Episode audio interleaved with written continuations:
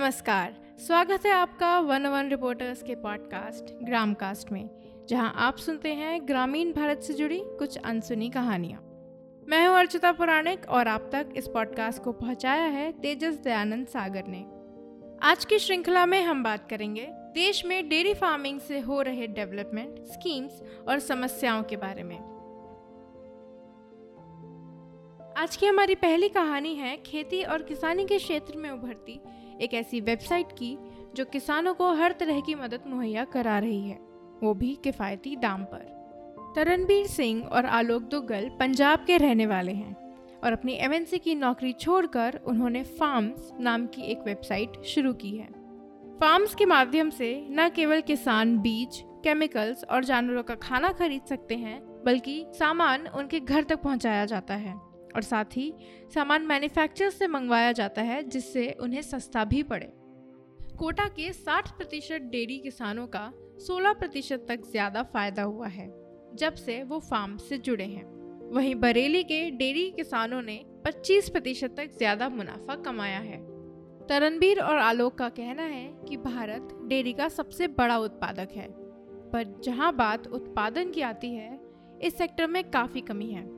हम इन कमियों को ठीक करना चाहते हैं। फार्म्स डेयरी ही नहीं, गेहूं और चावल की खेती में भी बदलाव लाने का प्रयास कर रहा है। राष्ट्रीय महिला आयोग ने महिलाओं के लिए राष्ट्रव्यापी प्रशिक्षण और क्षमता निर्माण कार्यक्रम आयोजित किया है। कार्यक्रम का उद्देश्य महिलाओं को सक्षम और आर्थिक रूप से स्वतंत्र बनाना है। आयोग स्थानीय कृषि विद्यालयों के साथ मिलकर उन महिलाओं को पहचानेंगे जो डेयरी के काम में प्रत्यक्ष या अप्रत्यक्ष रूप से सम्मिलित हैं और उन्हें प्रशिक्षण देंगे। परियोजना के अंतर्गत पहला कार्यक्रम लाला लाजपत राय पशु चिकित्सा और पशु विज्ञान विश्वविद्यालय हिसार में महिला स्वयं सहायता समूह के साथ किया गया। सरकार लगातार देश में डेयरी फार्मिंग को सपोर्ट करने के लिए स्कीम्स बना रही है, ताकि डेयरी फार्मिंग के क्षेत्र में किसान आगे बढ़ें और उन्हें एक स्थिर आय मिल सके। इसी सिलसिले में सरकार ने 33% का लोन प्रावधान निकाला है।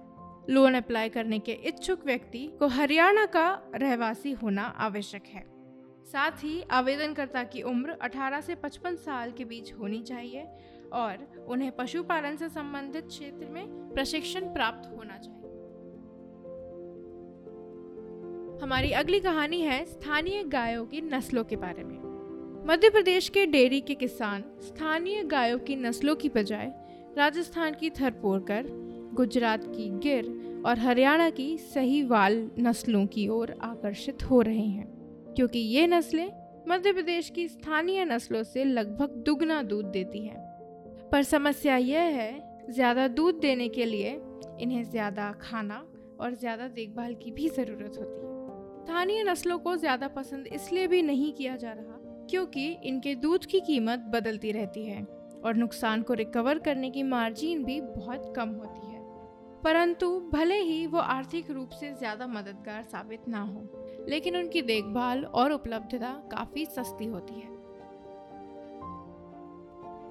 आज के लिए बस इतना ही। अगले हफ्ते आपसे फिर मुलाकात होगी किसी नए विषय के साथ। तब तक सुनते रहिए ग्रामकास्ट, अब गूगल, अमेज़न, एप्पल और स्पॉटिफाई पर भी उपलब्ध।